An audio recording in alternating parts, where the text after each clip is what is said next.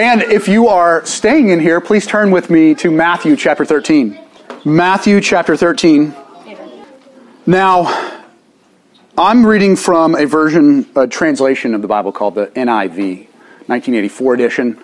Um, but if you have the ESV, it's pretty close, um, or whatever other translation you might have with you this morning.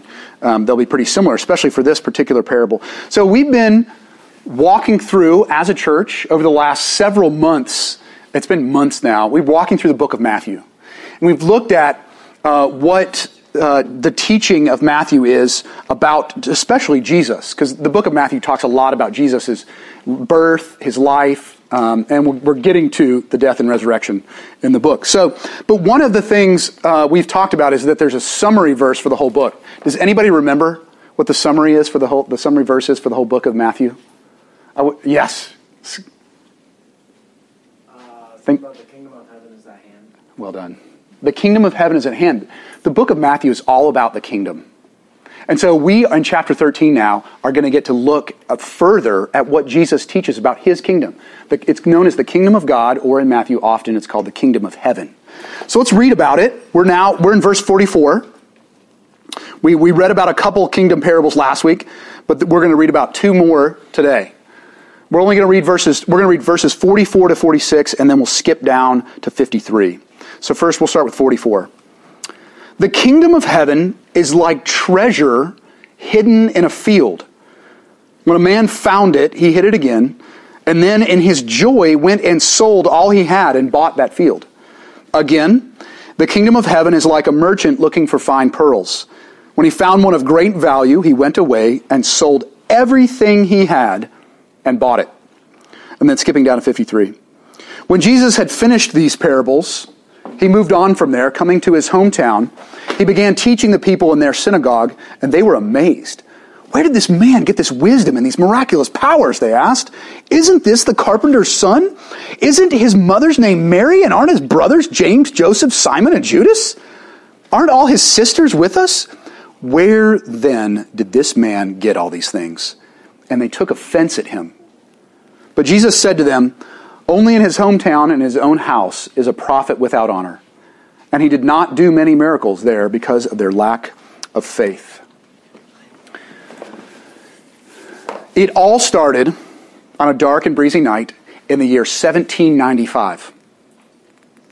There was a teenager named uh, Daniel McGinnis, and he witnessed these sort of ethereal lights floating through the trees on an island just across from where his family home was. Now, this island uh, was not very far, so the next morning he woke up and he rowed his small boat over to this particular island, and he decided to check out and see if he could figure out where the lights were coming from. He didn't discover any lights, but he did find a depression in the ground about 12 feet across, a hole, or so it seemed. And he also discovered that the tree above the hole looked like it had been turned into some sort of pulley system where you would have lowered things and, and brought things up through this depression in the ground. So he started digging, right? That's the natural thing to do. And he knew when he started digging that approximately 100 years before, this had bec- this, these islands near Nova Scotia, Canada, were famous for being the place that pirates would stash their treasure. So you can imagine where his imagination went. And so Oak Island brought in its first victim. He spent the entire summer digging in this one little spot on this tiny island called Oak Island. Now, about three feet down, they found flagstone, so they knew someone had been messing with this spot. Then, about 10 feet down, they found wood timbers that went all the way across the opening, this hole. And then they went down another 10 feet and found more timbers. But then under that, there was dirt, and they had wasted their time and spent their summer, and all they had to show for it was some dirt and some wood timbers. Kind of sad. But the oldest boy, who had started to kind of feel the tug of possible buried treasure, the oldest boy in that group, decided to buy the land. And he spent, you know, much of his life looking in that same hole. Now, other companies were brought in too to start digging. At one point, Franklin Delano Roosevelt was uh, a part of the digging team. He literally went to the hole to try to dig.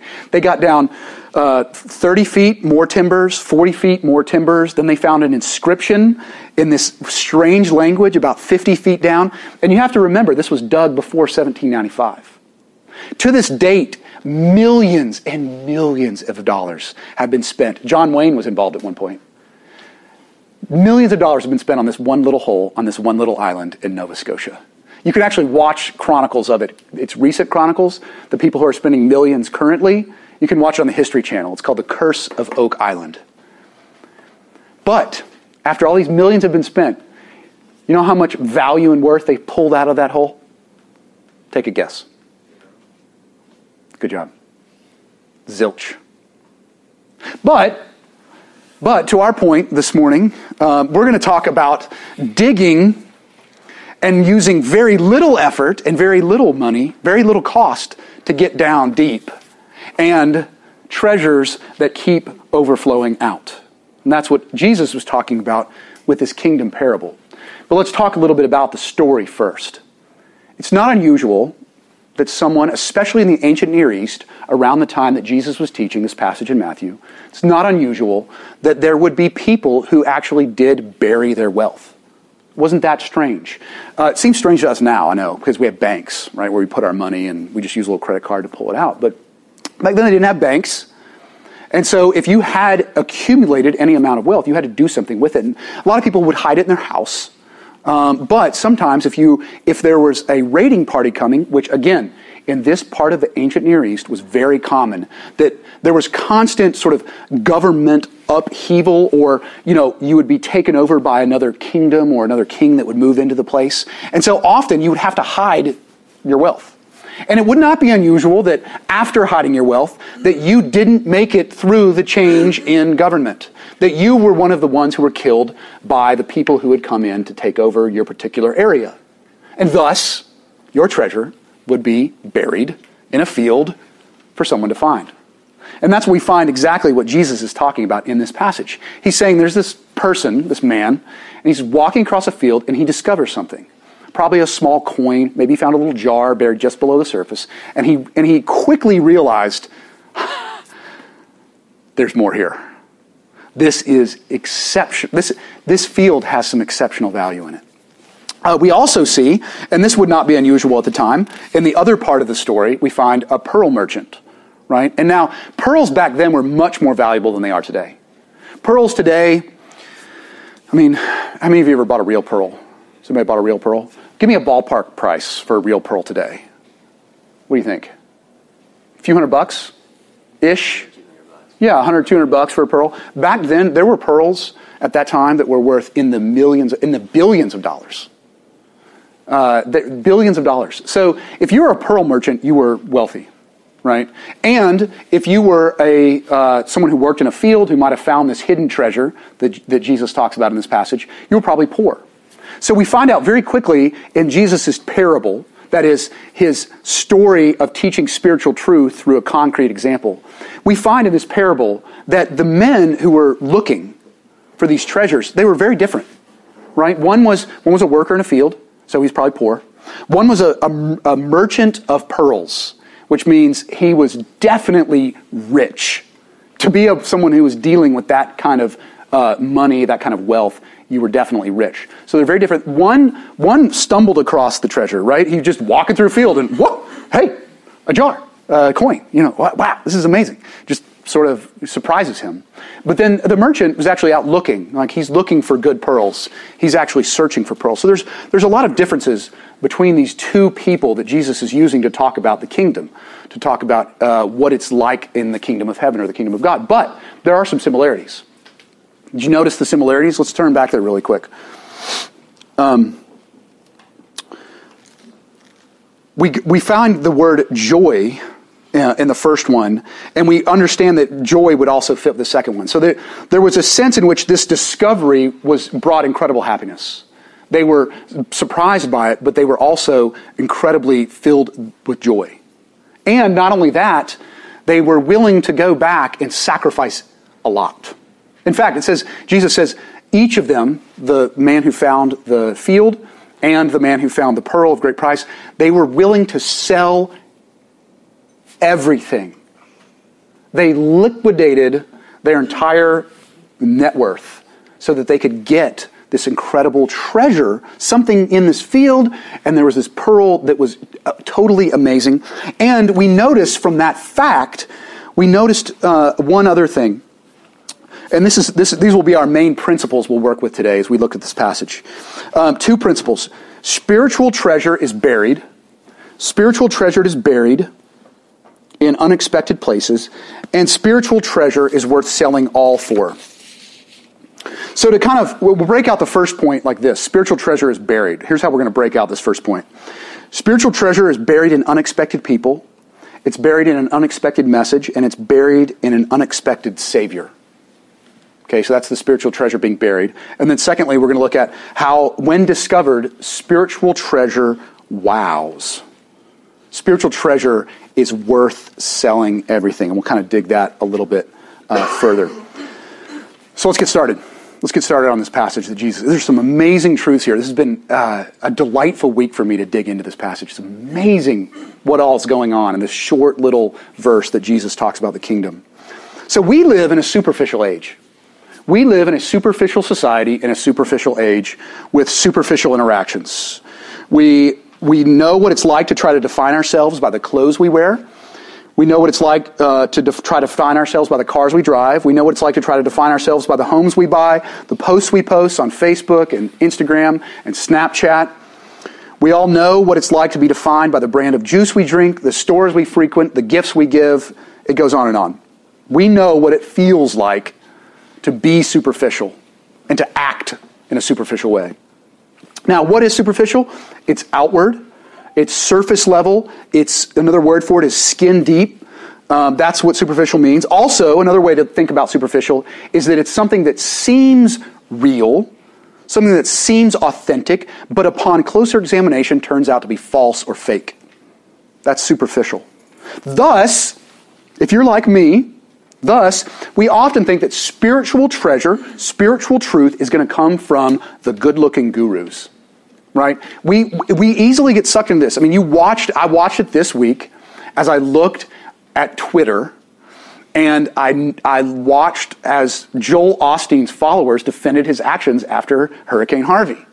Um, which is sad. Joel Osteen, he admittedly he gets picked on all the time, but this is a guy. to, to, be fair, he's a great punching bag. Uh, who sort of who sort of is the epitome of superficial uh, spiritual truth, right? Dishing out, tickling ears, telling people what they want to hear. You know, you are great, best life now, just have positive thoughts and you're going to have a positive life. Boom, done. Uh, so, it, utterly superficial. Uh, but he's not the only one. I mean, we often will think, okay, spiritual treasure is going to come from like uh, professors, like UVA professors, or spiritual treasure is going to come from biblical scholars. That's where you're going to find all of your spiritual treasure, your spiritual truth. Go there, read the right books, um, look at the right things. But the reality is, according to Jesus in this parable, that isn't the case. Paul, the apostle, who wrote much of the New Testament, he puts it this way in 1 Corinthians chapter 1. He said, Where's the wise person? Where's the teacher of the law? Where's the philosopher of this age? Has not God made foolish the wisdom of the world? Jews demand signs and Greeks look for wisdom, but we preach Christ crucified, a stumbling block to Jews and foolishness to Gentiles. Brothers and sisters, he says in verse 26 of chapter 1, brothers and sisters, think of what you were when you were called. Not many of you were wise by human standards. Not many were influential. Not many were of noble birth. But God chose the foolish things of the world to shame the wise.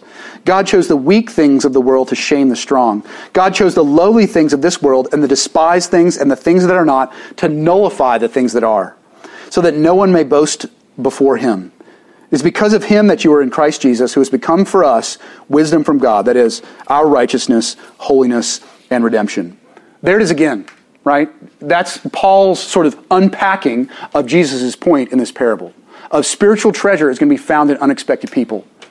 Spiritual treasure is going to be, it's going to be found in the middle schooler who has special needs. It's going to be found in the old man who has really bad breath and that you often don't want to be around. Spiritual treasure is going to be in unexpected people. It's not going to be in the place where all the polish is, where all the looks are. That's what Jesus is teaching us. I, I remember sort of experiencing this firsthand when we, when we moved to Charlottesville. And I went to this restaurant called Zazu's, which is uh, on Ivy Road, which is fairly nearby here. And I was standing in line, and the guy I was eating lunch, I was there to meet someone, and the guy I was meeting lunch with, he was like, hey, look behind us. And I looked behind us, and I'm like, so? I was brand new to town, only been here for about a month. And he's like, that's Tony Bennett. I was like, Tony Bennett, help me out, help me out. Yeah, and then, okay, I know now. Okay, I was really embarrassed. So the basketball coach of UVA. Uh, and so we struck up a conversation. Because again, I'm not intimidated. I'm like, whatever, dude behind me in line. And so we struck up a conversation. I find out in that conversation that I'm, he's like, what are you, what, you know, what are you up to? I moved here a month ago. I was like, yeah, I'm going to be planning a church. He's like, that's awesome. I'm like, what? I was like, what? He's like, that's awesome. He's like, I helped plant a church. I mean, I was shocked. When he was in Australia, he helped plant a church. Uh, and to the best of my knowledge, he's a believer. Uh, and so for a moment there, I had this, this feeling, this incredible feeling of like, okay, what we're doing is like important. Like, we're known by people like Tony Bennett. And in fact, Christy told me that one of our friends who moved here from Durham, North Carolina, just recently, uh, they were at church and they saw Tony Bennett at church. And they started struck up a conversation with him, and uh, he they were like, "Yeah, we just moved from Durham, North Carolina. So we just you know we're getting to know our, some of our friends here who are planting a church." And he's like, "Oh yeah, I remember meeting Nathan." I was like, "What?" Again, going, "Yep." yeah, feeling good about myself. But the reality is, I know from Jesus' teaching here that I have got to be careful. Because this is, Tony Bennett's probably not where spiritual truth, spiritual treasure is going to come from. Having Tony Bennett be a part of what you're doing, being part of the church plant, right?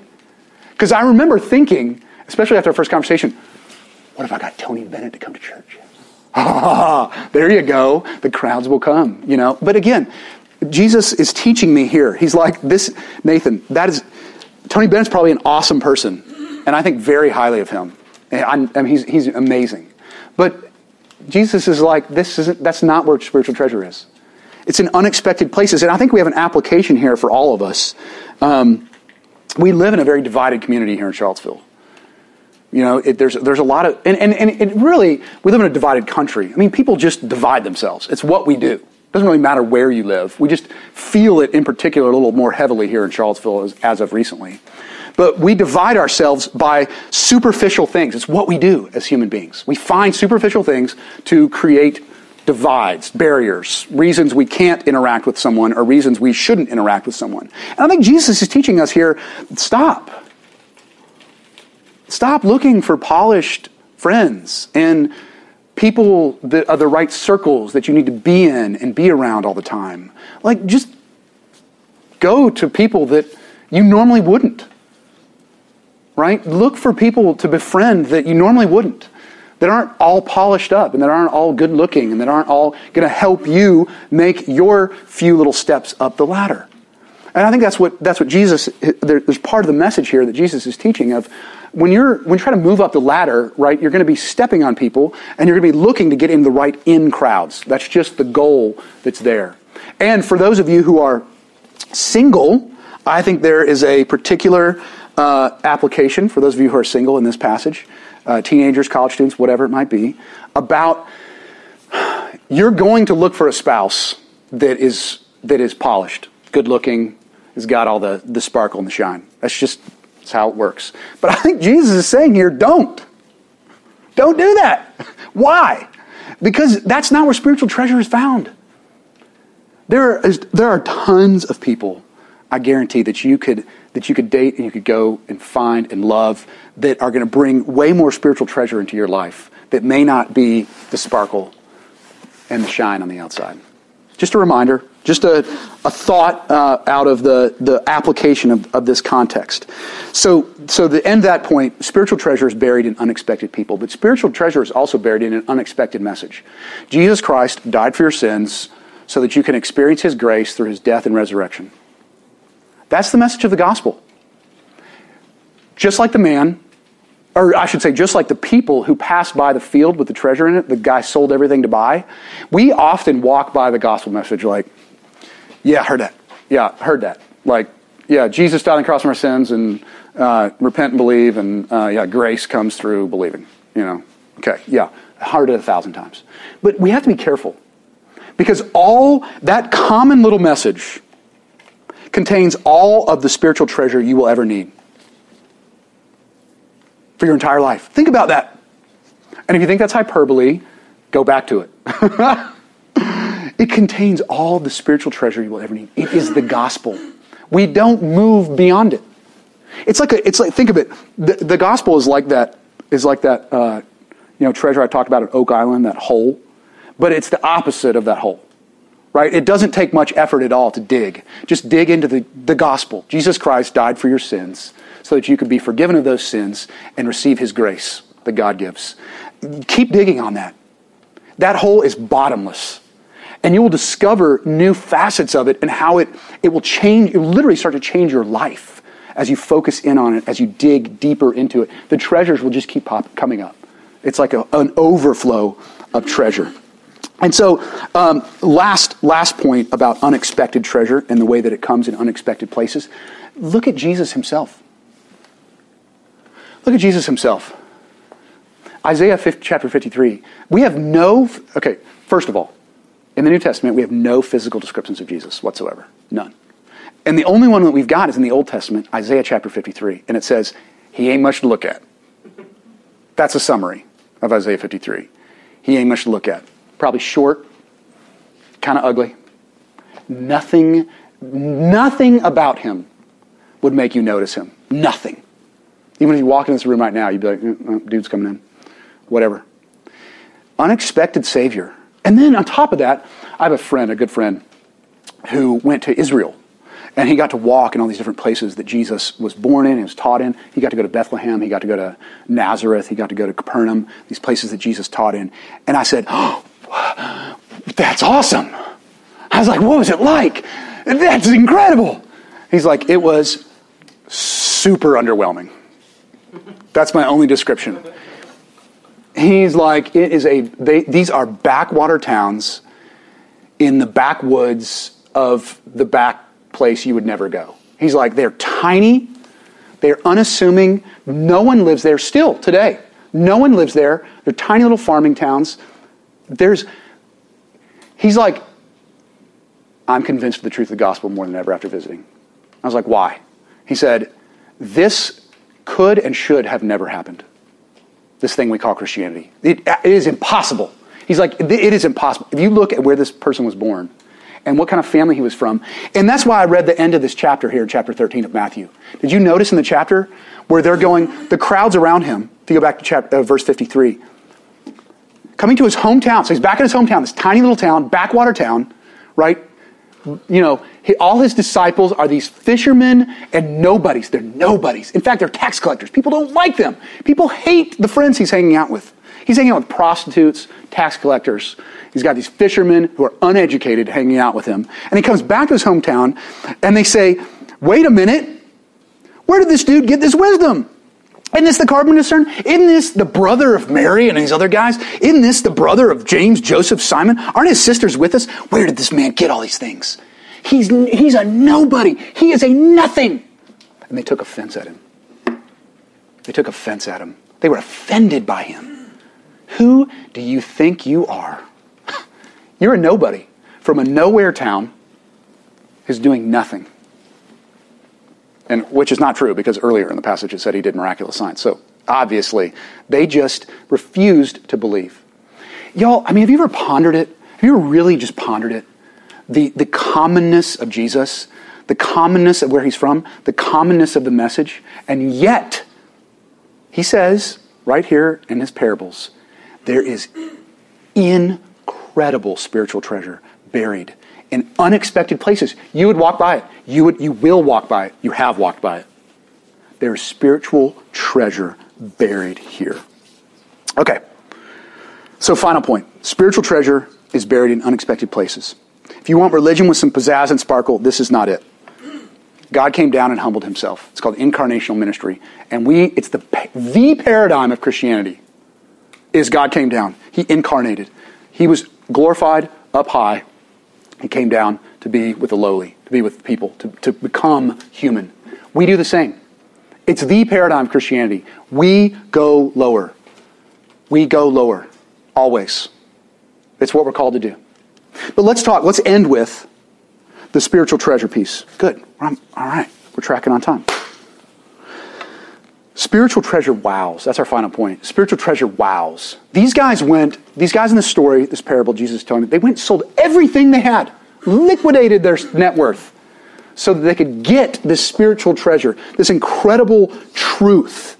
And I, I'm, I'm just going to scratch the surface here. We don't have time to go into the depth of this. But I just want us to get, get us thinking a little bit about what that means. Jesus is doing, on purpose, Jesus is doing a comparison with money. Jesus often did this. He would do comparisons with money. He would say, I know you've put your heart into money because that is the human way and that's the superficial way. I do it. I put my heart into money. Why? Because money brings some great things. Money brings things like security. Security. Ah, if I just have enough in my bank account, whew, I'm going to be fine. If I can pay off my school loans, oh, yes. Whew. So there's some security there. It also brings peace and happiness. You can buy happiness, right? At least to some degree. You can buy pleasure. You know, we can buy friends to some degree. Um, money, money helps people love us. people like to hang out people with money. You can get you can get hangers on if you've got money. But now Jesus is He's purposefully doing a comparison with money. He's saying spiritual treasure is like that. Spiritual treasure will bring security, but it's going to be security forever. It's not going to be security that could go away with the next crash of the stock market or the next missile that gets fired from North Korea. I'm going to bring you security from eternal damnation, security from condemnation, security from the wrath of God. I'm going to bring true security. That is spiritual treasure. Also, think about happiness. You know, we watched this, Christy and I watched this show. We'll talk about happiness for a minute. It's called The Wall. You ever seen this? You ever seen The Wall? Okay, it's a game show. And you guys, you guys remember watching this game show? So what they do is they take basically like kickballs that are lit up and they drop kickballs down. It's like a pachinko, a massive pachinko board. I don't even know what pachinko is, but basically there's all these pins, and the ball bounces around, and it's really random, and then it lands in slots at the bottom, and there's different money uh, amounts attached to the slots at the bottom, and you can actually win a lot of money. We've seen people win on a game show. We've seen people win like 1.2 million, like 1.2. And we've seen people win zero, but 1.2 million. But I just the only thing I, that I always notice about the show, and I think Jesus is speaking to here this morning, is they always to make a story out of it because it's good TV they have the two people who are going to be uh, kind of competing uh, with one another, not against each other, but with one another. They work together. They have them talk about it's going to be so life changing, and we have all these plans, and we're going to help starving kids in Africa, and it's ah, and they just talk about like life change, and tears are rolling down their eyes, and the commentators like, oh, money is going to just make everything better. Everything is going to be better when we have this money. But what do we know as normal human beings? What does more money often bring? Mo problems. and they're not going to show that on the show. I get that. It's a TV show, right? But it does.